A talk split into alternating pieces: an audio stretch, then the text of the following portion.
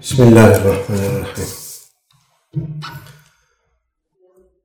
Elhamdülillahi Rabbil alemin ve salatu ve selamu ala Resulina Muhammedin ve ala alihi ve sahbihi ecmain. Sabır bahsinin son hadisinde e, kalmıştık. Teşekkür ederim. Efendim 53'ü okuduk mu? Ben not almamışım buraya ama. Evet hocam iki hadis kaldı. İki hadis. 53'ü de okuyacağız o zaman. Evet. Sabır bahsinin son iki hadisi o zaman. An Ebi Yahya Üseyd ibn Hudayr radıyallahu anhu أن رجلا من الأنصار قال يا رسول الله ألا تستعملني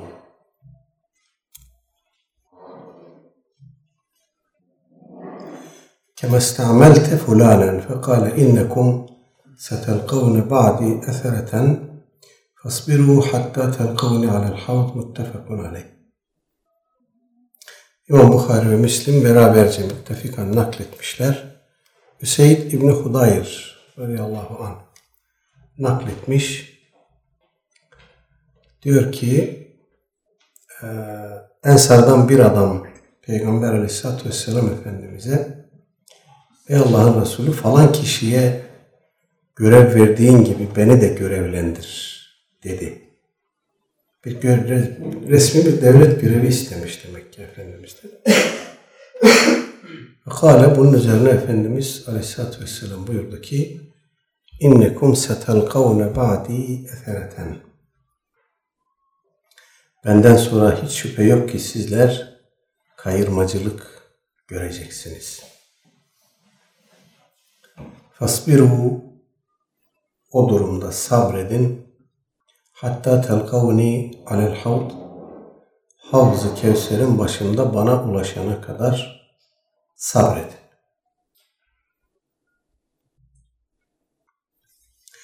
Üseyd bin Hudayr radıyallahu anh Ensar'dan, Medineli Müslümanlardan efendim eee, az hadis nakletmiş sahabilerden birisi. Güzel Kur'an okumasıyla meşhur.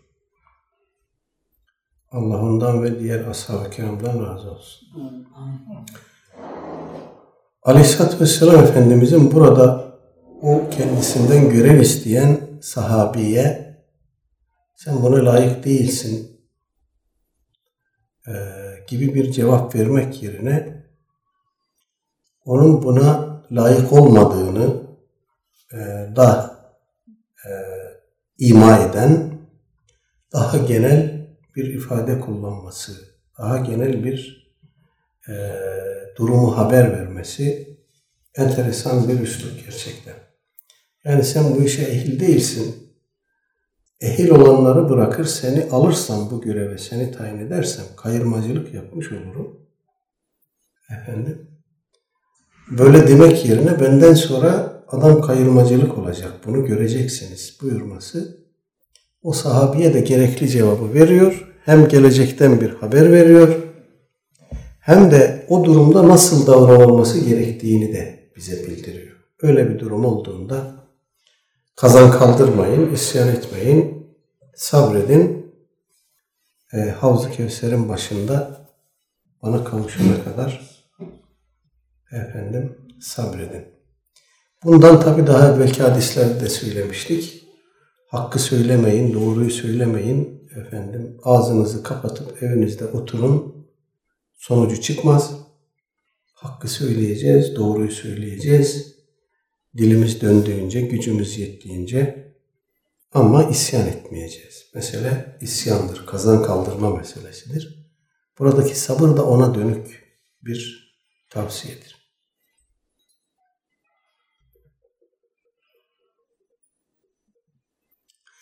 Özellikle günümüzde bu e, hadisler, geçen hafta da benzer muhtevadaki rivayetleri görmüştük. Özellikle günümüzde e, bu tavsiyelere e, bu tavsiyelerin tekrar tekrar okunmasına, yayılmasına, işlenmesine e, şiddetle ihtiyaç var. E, atamalarda, görevlendirmelerde liyakate, ehliyete değil, efendim, karabete bakılır oldu. Bunu bir hakikat olarak ifade edelim. Efendim, siyasilere, bürokratlara kim yakınsa, kim onların civarında daha fazla dolaşıyorsa, kim onların işini daha fazla görüyorsa, e, taleplerini daha fazla karşılıyorsa, onlarla kim daha fazla hemhal ise sözün kısası, onların işleri daha çabuk görülüyor. E, torpil, adam kayırma, efendim iltimas maalesef yaygın. Bu toplumu bunlar çürüten şeyler. Ve gayret ilahiyeye de dokunan şeyler. Onu da söyleyelim. Eğer hele burada bir zulüm noktasına kadar varan bir haksızlık varsa, bir kayırma varsa e, bu, bunun acısı bütün topluma yansır. Çok dikkat etmek lazım.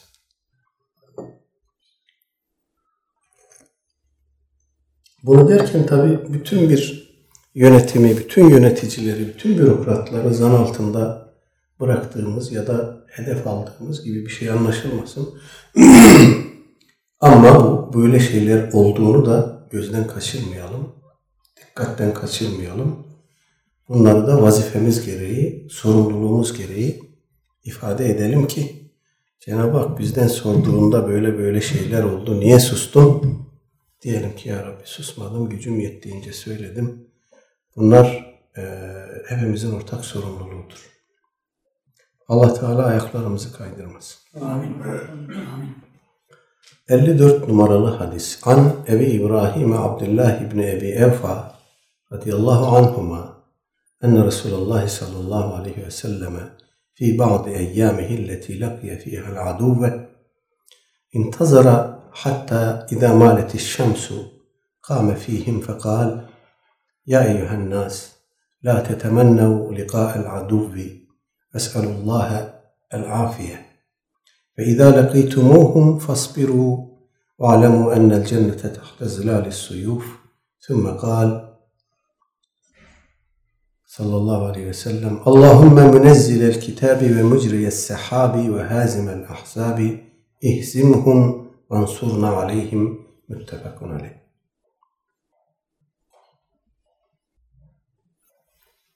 Abdullah bin Ebi Eyfa radıyallahu anhuma'dan gelen bir rivayet gene İmam Bukhari ve Müslim rahimehumullah müttefikan nakletmişler. Diyor ki Resul-i Ekrem aleyhissalatü vesselam Efendimiz sefere çıktığı günlerden birinde düşmanla karşılaştığı seferlerden birinde e, intazara bekledi hatta idamaleti şemsu güneş e, zevalden batıya doğru meyletmeye başladı. Kâme fihim sonra kalktı onların aralarından. Kalktı ve onlara hitaben şöyle buyurdu. Ya eyyühen nas ey insanlar la tetemennev liqa'el aduvi. Düşmanla karşılaşmayı temenni etmeyin.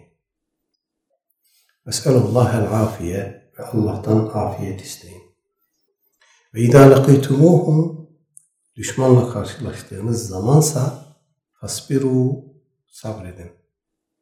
Ve alemu ve bilin ki ennel cennete tahte zilali suyuf cennet kılıçların gölgesi altındadır.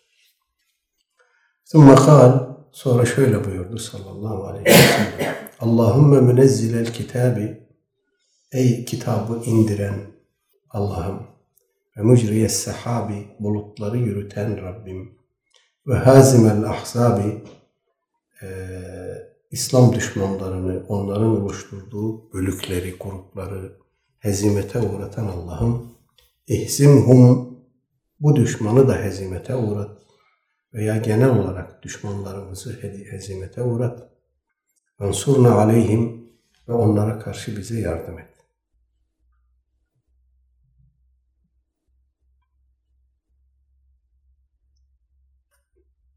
Evet, Abdullah bin Ebi Evfa radıyallahu anh Babası da kendisi de sahabi, sahabi oğlu sahabi. Huneyn ve daha sonraki savaşlara iştirak etmiş efendim. Orta karar rivayetleri var. Yüze yakın, yüz civarı hadis naklettiği söyleniyor.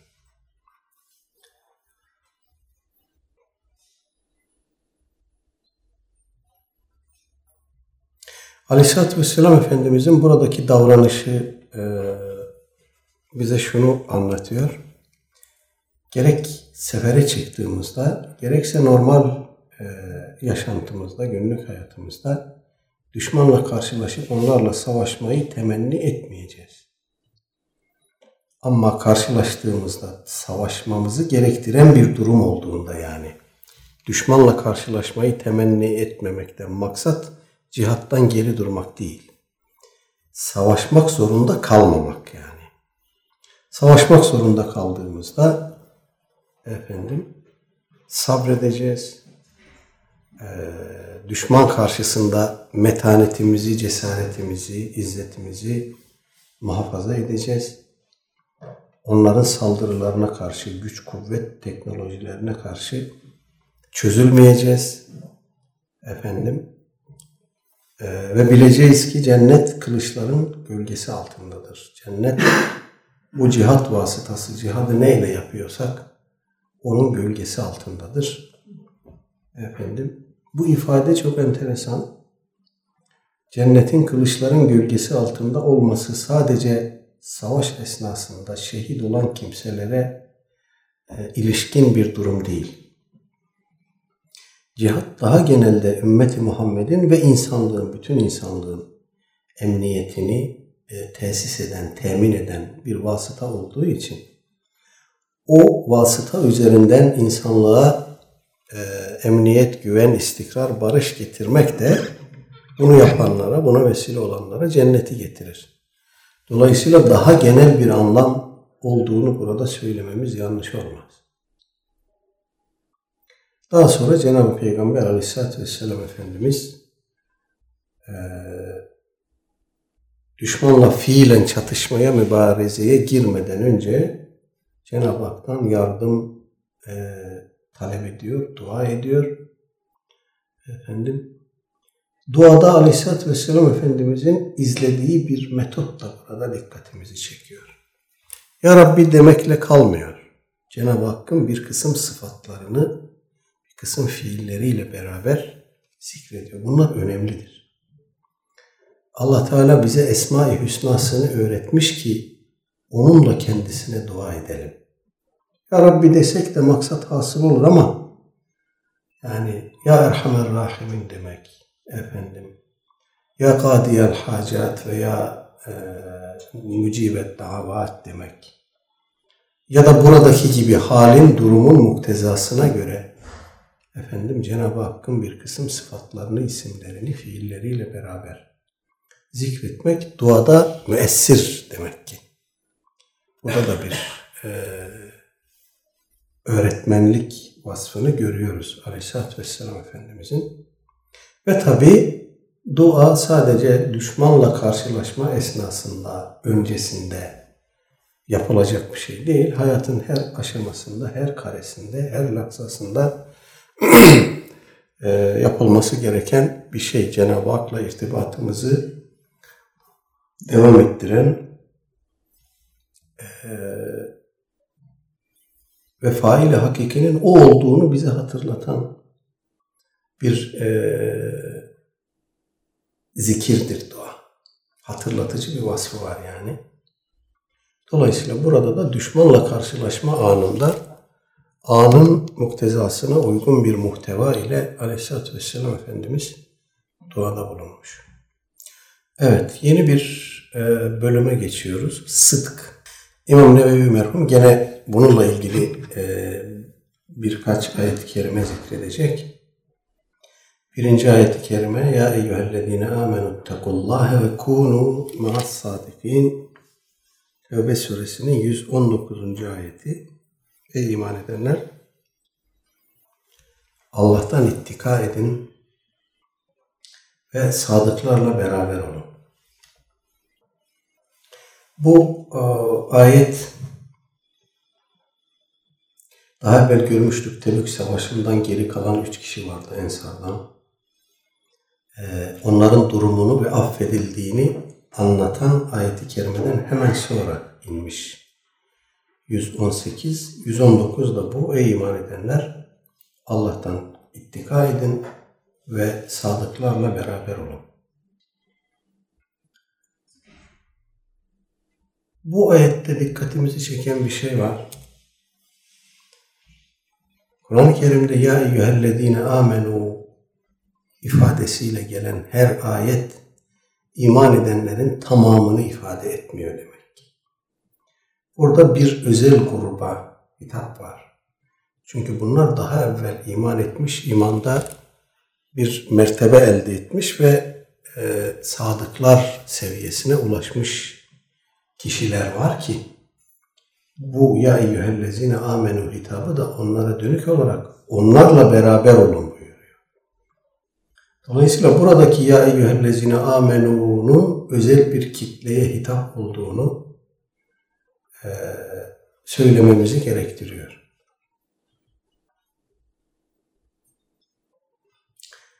E, ve buradaki sadıkîn, sadıklar grubu bu ifadeyle anlatılan, kastedilen kitlede iman dışında daha başka vasıflar var ki bu vasıfların olmadığı iman sahipleri onlarla birlikte olmaya yönlendiriliyor.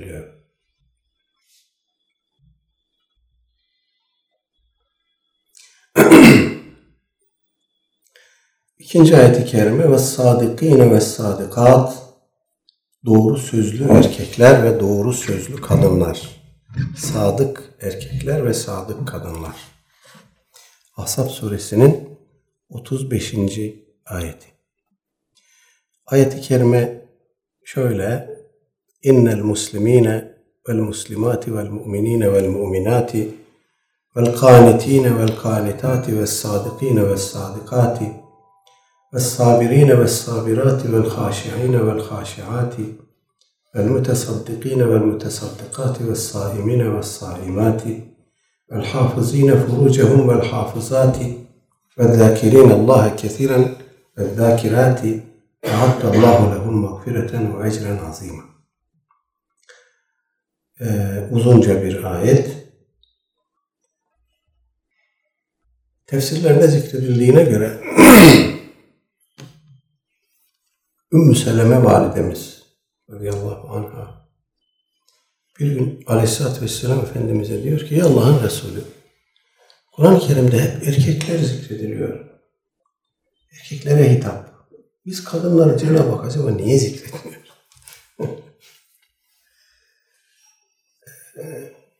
Sonra Efendimizin buna ne cevap verdiğini bilmiyoruz. Rivayet bunu zikretmiyor. Ümmü Seleme validemiz bunu zikretmiyor. Efendim. Bir gün diyor ki Aleyhisselatü Vesselam Efendimiz minberde idi. Ben de saçımı tarıyordum evimde. Saçımı tarıyordum. Efendimizin sesini duyunca saçımı toparladım. Sonra kulağımı hasıra verdim. Demek ki e, mescit e, ile o hücreyi bir hasır ayırıyor. Ya bir pencereye gerili asılı bir hasır bu veya bir kapıya asılı bir hasır. Oraya kulağımı verdim Efendimizin ne buyurduğunu duymak için. Efendim, Aleyhisselatü Vesselam Efendimiz bu ayeti okuyordu. Diyor.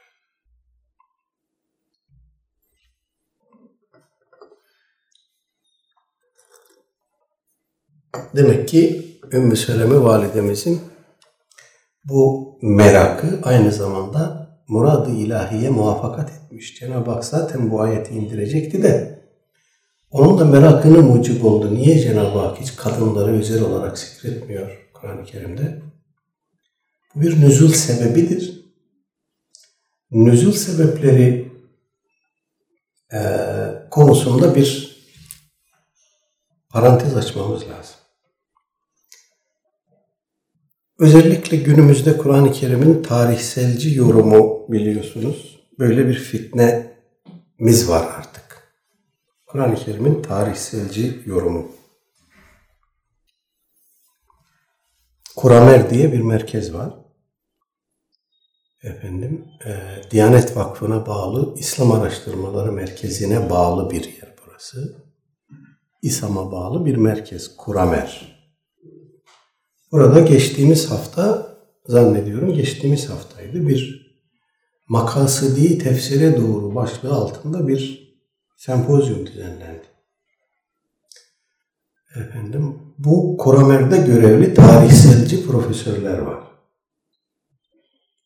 Onlar da orada konuşma yaptılar. Efendim, şimdi artık e, Diyanet Vakfı patentli, İslam patentli ya da Kuramer patentli bir tefsirimiz olacak yakında. Makasidi, tefsirül makasidi mi diyecekler, ne diyecekler bilemiyorum.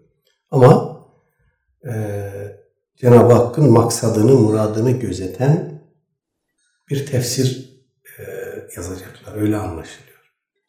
Bunda ne beis var diyeceksiniz. Bunda bu kadarla kalsa tabii ki bir beis yok. Her müminin, her mümin, alim kişinin e, hedefi, amacı, maksadı budur. Cenab-ı Hakk'ın muradını yakalamak, onu öğrenmek, onu anlamak, onu yaşamak. Ama bunlar bununla kalmayacaklar. Cenab-ı Hakk'ın muradını tespit ettikten sonra kendilerince o maksada başka yollardan da vasıl olabiliriz diyerek araç hükümler, amaç hükümler taksimatındaki araç hükümleri, vesile hükümleri devre dışı bırakacaklar. Yani diyecekler ki e, faiz niye yasak mesela? Misal olsun diye söylüyorum. Böyle diyecekler diye değil. Faiz niye yasak? Çünkü haksız kazanç. Ee, ama artık modern ekonomiler faizsiz olmuyor. Haksız kazancı ortadan kaldıracak başka tedbirler alınabilir. Faiz haksız kazancın vesilesi olmaktan çıkartılabilir. Dolayısıyla e, mahzursuz, sakıncasız bir faiz uygulaması olabilir. Ya da ya da diyecekler ki e, işte hırsızın elini kesin ayeti. Bu ayetten maksat nedir? Cenab-ı Hakk'ın muradı nedir? Hırsızlığı engellemek. Hırsıza ceza vermek ve hırsızlığa mani olmak. Eskiden bu hırsızın elini kesmek şeklinde oluyordu.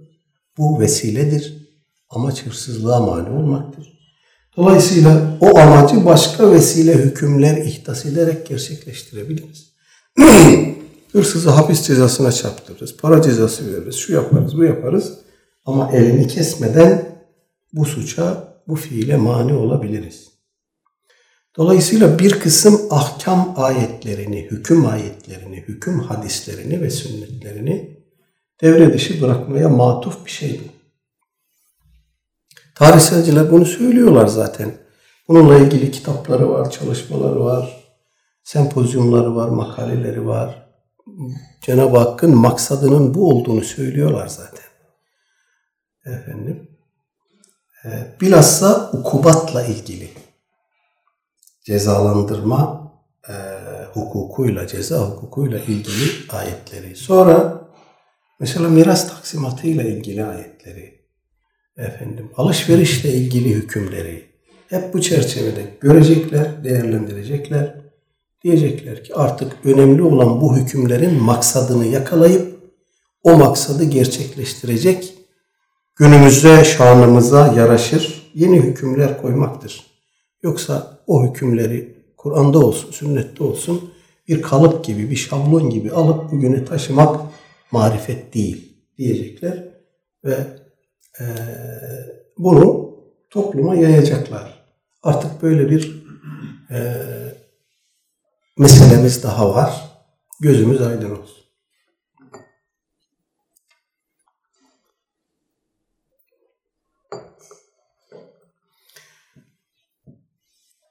Nüzul sebeplerinden geldik buraya. İşte bu tarihselciler derler ki e, Kur'an ayetlerinin çok önemlice bir kısmının belki tamamının bir olay üzerine inmiş olması Cenab-ı Hakk'ın ezelde bu ayeti indirme muradında olmadığını gösteren bir şey. Ya bunların Cenab-ı Hakk'ın ezeli sıfatlarıyla ilgisini kurmak doğru değil. Bir olay oluyor, bir mesele çıkıyor, bir problem oluşuyor veya bir sahabi, bir e, haklı, meşru bir talebini, beklentisini dile getiriyor. Cenab-ı Hak diyor, ha öyle mi? Tamam o zaman şunu indireyim. İndiriyor. Böyle biliyorsunuz Hazreti Ömer radıyallahu anh'ın e, vahiy ile tevafuk eden çok beklentileri, tepkileri, te- teklifleri, talepleri var. On küsür meselede keşke şu konuda Allah Teala bir ayet indirse demiş. Allah Teala ayet indirmiş. Şimdi Mustafa Öztürk, Profesör Mustafa Öztürk bu meseleyi incelerken diyor ki Ömer diyor büyük fotoğrafı görmüş. Allah'ın niyetini, muradını kavramış. Tekil meselelerle uğraşmıyor. Fer'i, cüz'i meselelerle uğraşmıyor. Büyük fotoğrafı görmüş. Diyor ki ey Allah'ın Resulü senin şu odalarına, evlerine erkekler girip çıkıyor. Hanımlar başı açık. Bu böyle olmuyor. Pat hemen ayet iniyor. Ömer öyle dediyse tamam doğrudur bir ayet indireyim o zaman. Adeta sanki Cenab-ı Hak böyle der gibi. Haşa. İşte diyor Ömer bunu kavramış. Ondan sonra falan hüküm filan hüküm Ömer'in bunlarla işi olmaz diyor. Ömer esas maksadı hedefi kavramış. Onun için de diyor siz zannedersiniz ki Ömer Kur'an-ı Kerim'in toplanmasını emretmiş, e, teklif etmiş Hazreti Ebu Bekir'e. Bunu niye yapmış?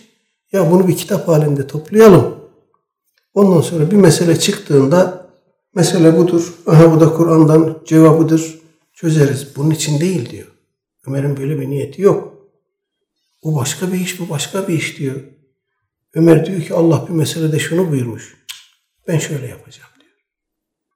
Böyle bir Hazreti Ömer fotoğrafı var ortada. Tarihselci bir Hazreti Ömer bu. Ve buna da e, İmam Maturidi'den bir delil getiriyor. Başka başka konuşmalarında başka deliller de getiriyor da e, kendisi adına bizi en fazla üzen, kendisini de en fazla rencide edecek olan bir şey yapıyor. Bunu İmam Maturidi'ye e, yüklüyor bunu. İmam Maturidi diyesiymiş ki bu müellefe-i kulupla ilgili ayet hakkında diyesiymiş ki efendim işte Hazreti Ömer müellefe-i kulubun zekattan pay almasını, uygulamasını ortadan kaldırdı. Artık müellefe müellefe yok gidin herkes gibi çalışın dedi. Oysa ayetle sabit malum. İmam Maturidi de demiş ki işte Hazreti Ömer'in bu e, davranışında, bu haberde, bu rivayette e, ayetin iştihatla nesk edilebileceğini, nesk edilmesinin caiz olduğuna delil vardır demiş. Bu rivayette ayetin iştihatla neskinin caiz olduğuna delil vardır demiş e, İmam Maturidi. İmam Maturidi böyle bir şey dememiş. Hazreti Ömer'in de böyle bir niyeti yok. Bu tamamen saptırma. Ya yanlış anlama ya bilinçli bir saptırma maalesef.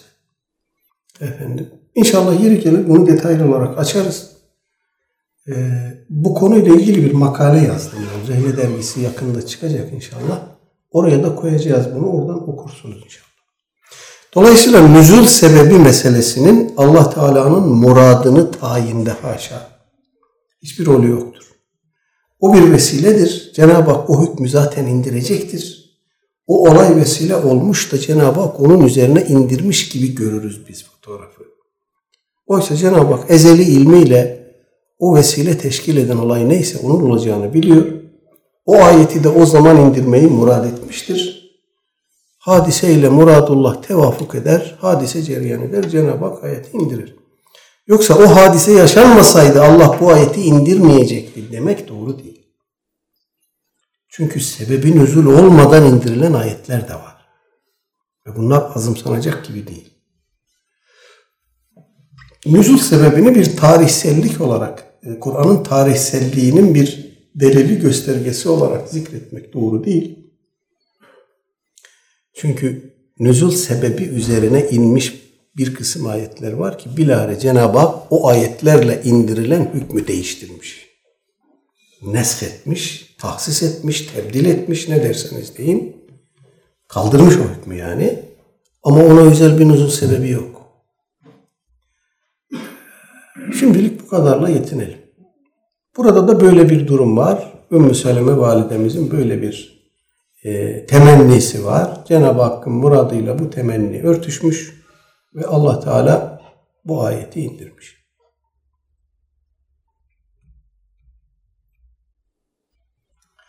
Ayetin mealini de zikredelim. Tamamını okuduk sonra geçelim inşallah.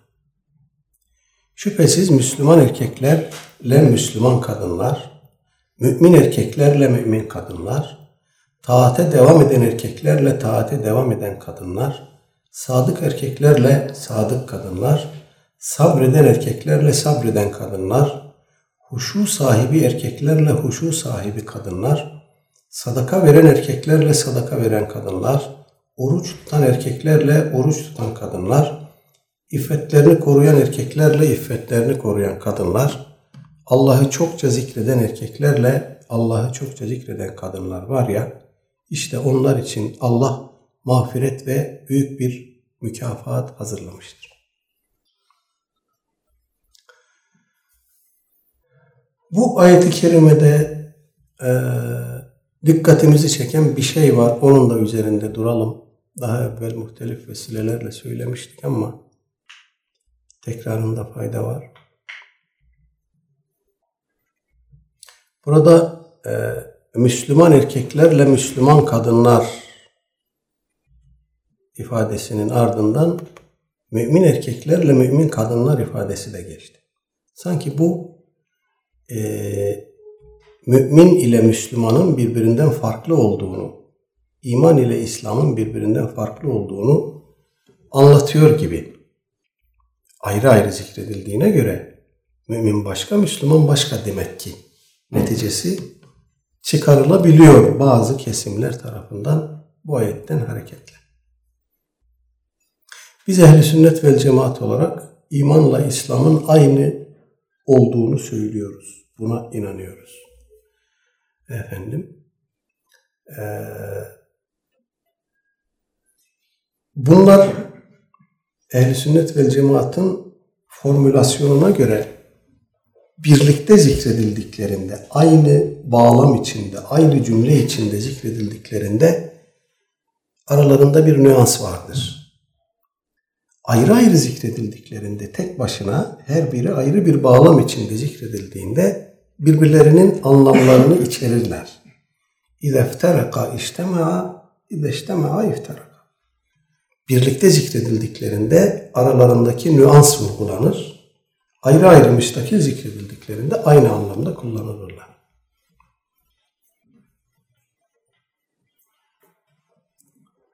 Efendim. Mesela Ali İmran 20. ayette Cenab-ı Hak şöyle buyurur.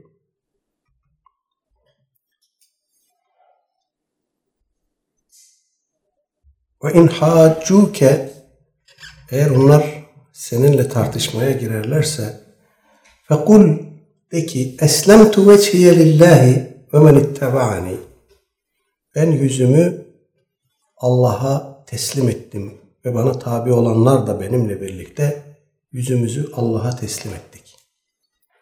Ve kul lillezine utul kitabe vel ummiyyine ehli kitaba kendilerine kitap verilenlere ve ümmilere de ki e eslemtum İslam oldunuz mu? Müslüman oldunuz mu? Fe in eslemu eğer İslam olurlarsa fakat ihtedev hidayeti bulmuş olurlar. Ve in tevellev eğer yüz çevirirlerse ve inne ma aleykel belag sana düşen ancak tebliğ etmektir. Allahu basirun bil ibad. Allah kullarını görür, görücüdür. Bu ayette İslam olurlarsa hidayeti bulurlar. Müslüman olurlarsa hidayeti bulurlar. E, ifadesi açık bir şekilde hidayeti bulmanın İslam olmak için yeterli olduğunu anlatıyor bize. Bir başka ayet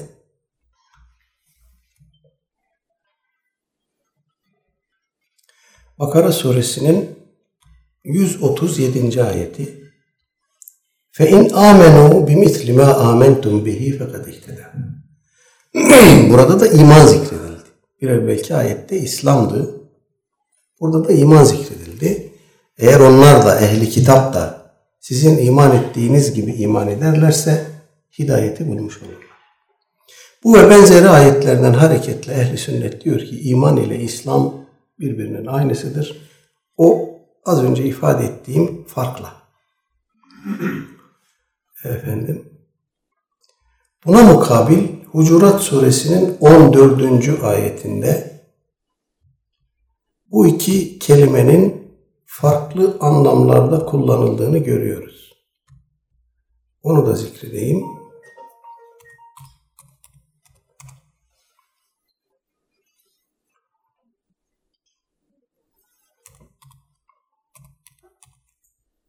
Hmm.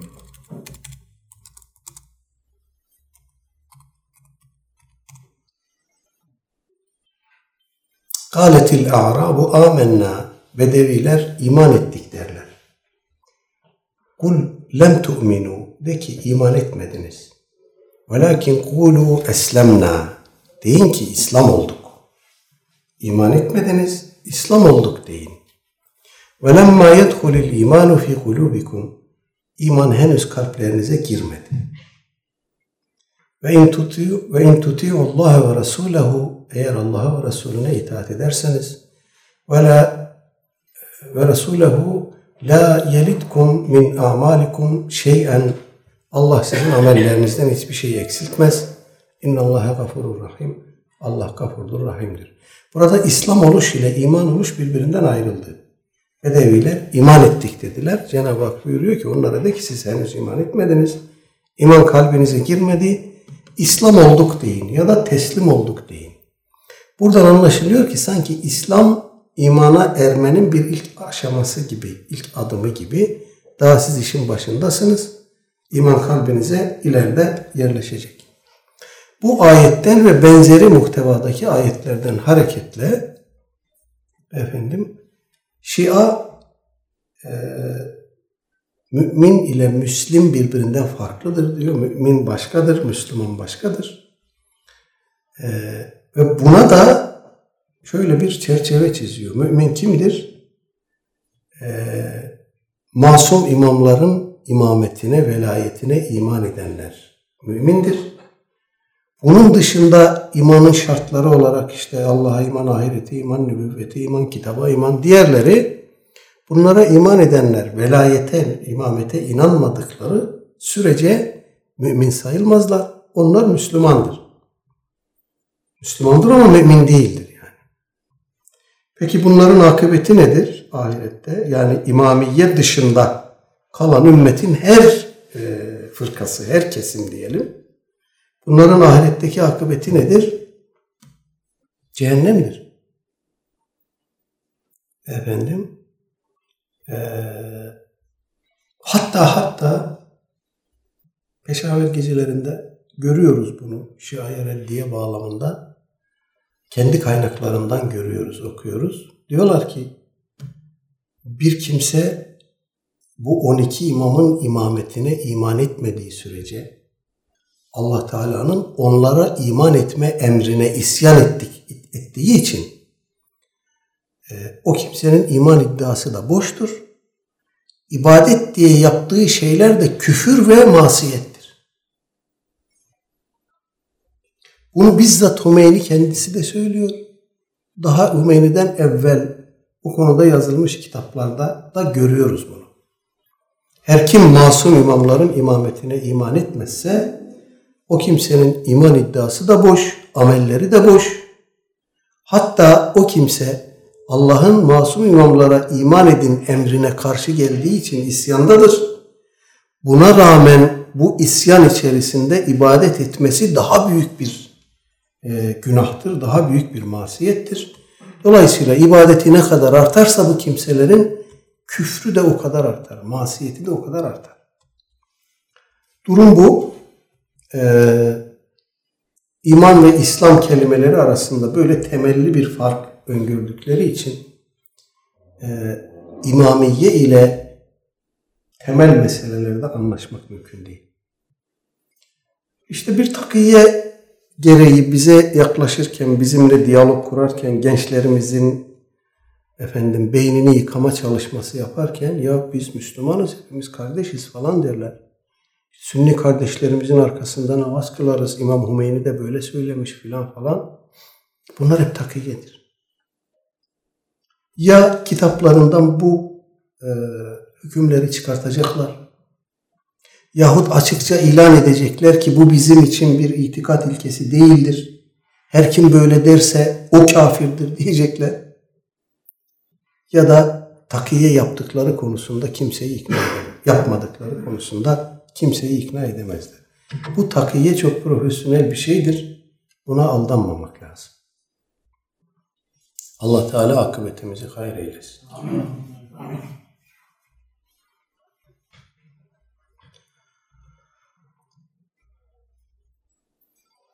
Evet.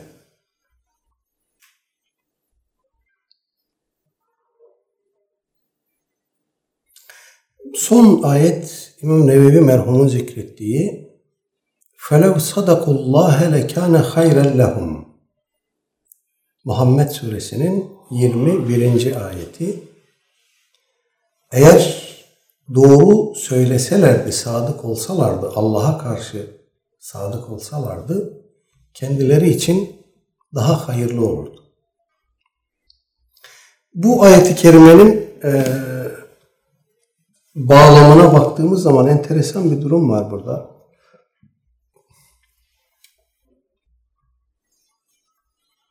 Cenab-ı Hak buyuruyor ki 20. E, ayetten itibaren iman etmiş olanlar bir sure indirilmeli değil miydi derler. Fakat muhkem bir sure indirilip de orada muharebe, savaş zikrolununca kalplerinde hastalık olanların ölüm korkusundan bayılmış kimselerin bakışları gibi sana baktıklarını görürsün. Bu onlar için daha evladır itaat ve güzel söz. Bunun için iş ciddileşince derhal Allah'a sadakat gösterselerdi elbette kendileri için daha hayırlı olurdu. Evet demek ki e, Mekke döneminde Cenab-ı Hak savaş, kıtal, e, müdafaa veya taarruz e, serbestisi, ibahası veya emri indirmediği için sahabeden bazıları diyorlar ki artık yeter. Keşke efendim e, Cenab-ı Hak savaşmamıza izin verse, kendimizi korusak veya bu adamları kılıçtan geçirsek, bununla ilgili bir ayet-i kerime inse, böyle bir beklenti varken, böyle bir ayet veya sure indirildiği zaman kalplerinde hastalık bulunan bazı kimseler sanki ölüm korkusundan bayılacakmış gibi bakıyorlar. Aleyhisselatü Vesselam Efendimiz'e. Ee, ve Cenab-ı Hak buyuruyor ki iş ciddiye binince Allah'a karşı sadakat gösterselerdi, sadık olsalardı kendileri için daha hayırlı olurdu. Bunu biz nasıl anlıyoruz? Kalbinde hastalık bulunan bazı kimseler var. Kim bunlar? Münafıklar. Kalbinde hastalık bulunan kişi münafıktır. Dolayısıyla sanki diliyle efendim keşke şöyle olsa keşke böyle olsa diyor ama e, İş ciddiye binince, ayet inince, kıtal emri veya ruhsatı inince korkudan baygınlık geçirecek e, hale geliyor. Biz böyle diyoruz ama Şia diyor ki yok bu öyle değil. Bunlar sizin ashab dediğiniz kimseler. Cenab-ı Hak onların kalbinde hastalık bulunduğunu söylüyor. Bunlar samimi değil zaten. Efendim dillerinde böyle bir sadakat, böyle bir temenni olsa bile iş ciddiye binince bu adamlar efendim e, bu işten kurtulmanın çaresine bakıyor. Bunlar doğru sözlü kimseler değil. Bunlar sadık değil. Ee, şimdi bu Şia ile ilgili geçişleri, vurguları niye yapıyoruz? Ee, Şia'nın tefsirleri, fıkıh kitapları, hadis kitapları tercüme ediliyor dilimize şu anda. Yakın bir zamanda bunlar internete konacak ve bedava kullanıma açılacak. Buradan internet üzerinden bu başımıza gelen bu e, felaketler, yayılan bu virüsler, işte modernizm, selefilik bilmem ne falan burada da başımıza gelecek. Arapça bilmeyen masum gençlerimiz şu anda kısmen e, bu mikrobu almamış durumdalar ama tercümeler internete konduktan sonra bu virüs onlara bulaşacak. Dolayısıyla savunmasız bir şekilde mezhep değiştirip Ehl-i Beyt muhabbeti adı altında tıpkı Selefi olanlarımız gibi, tıpkı mealci olanlarımız gibi e, onlar da Şii olacak. Bunun tedbirini şimdiden almak lazım. O bağlamda söylüyorum. Kur'an-ı Kerim ayetlerini çokça istismar ederler. E, ayetlerin birbiriyle ilişkisini koparırlar veya yanlış biçimde kurarlar. Bu operasyonları yaparak gençlerimizi efendim öbür tarafa doğru transfer edecekler. Zaten başladılar etmeye. Bu yayılacak, yoğunluk kazanacak. Buna hazır olun. Bu çerçevede e, bu üzerinde durduğumuz ayeti kerime ile benzer muhtevada bir ayet daha var. Onu da dikkatinize sunayım, aklınızda, mahfuzatınızda bulunsun. Nisa suresinin 77. ayetinde Cenab-ı Hak buyuruyor ki Kendilerine ellerinizi savaştan çekin, namazı dosdoğru kılın ve zekatı verin denen kimseleri görmedin mi? Onlara savaş yazılınca hemen işlerinden bir grup insanlardan Allah'tan korkar gibi hatta daha şiddetli bir korku ile korkuyorlar. Rabbimiz bize savaşı niçin yazdın? Bizi yakın bir süreye kadar erteleseydin dediler. De ki dünyanın faydası pek azdır Ahiret ise sakınanlar için daha hayırlıdır.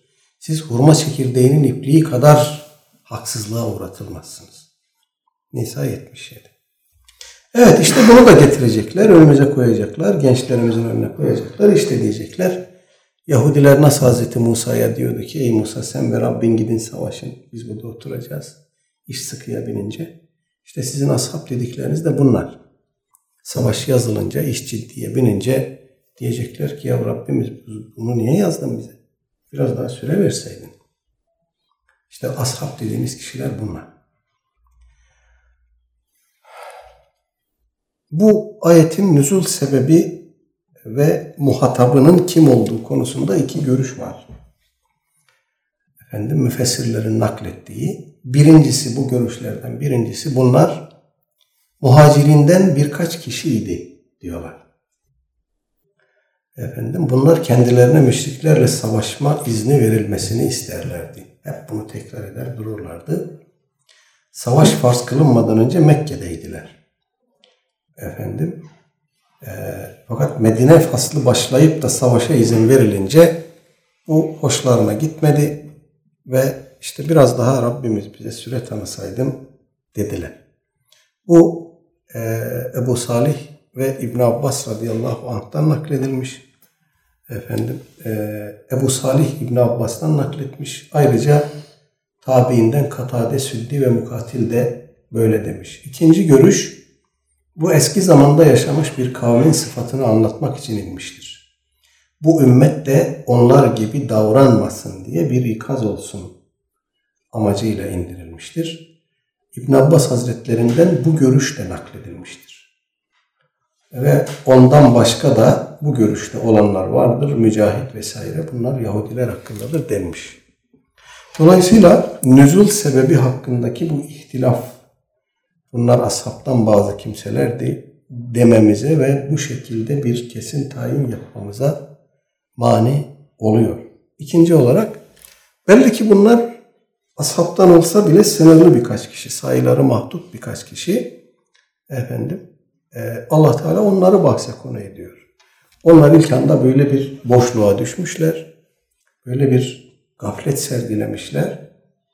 Ee, ama ila nihaye bu hal üzere devam ettiklerini de söyleyemeyiz. Bunun için elimizde ayrı bir delilin olması lazım. Ashab dediğimiz insanlar içerisindeki bu ve benzeri e, arızalar gösteren insanların yaptıkları bütün ashabı bağlamaz. Sonuçta onların arasında bedeviler var, cahiller var, efendim, iman kalbine tam yerleşmemiş olanlar var. Az önce okuduk. Bedeviler iman ettik derler. De ki siz iman etmediniz, İslam olduk deyin. Çünkü iman kalbinize henüz yerleşmedi. Böyle insanlar var. Dolayısıyla bunu bir sahabi kavramını yıpratacak şekilde bütün sahabeye mal etmek doğru değil. Evet, ayet-i kerimeleri böylece bitirmiş olduk. Sallallahu ala seyyidina Muhammedin ve ala alihi ve sahbihi ecmain. Elhamdülillahi Rabbil alemin.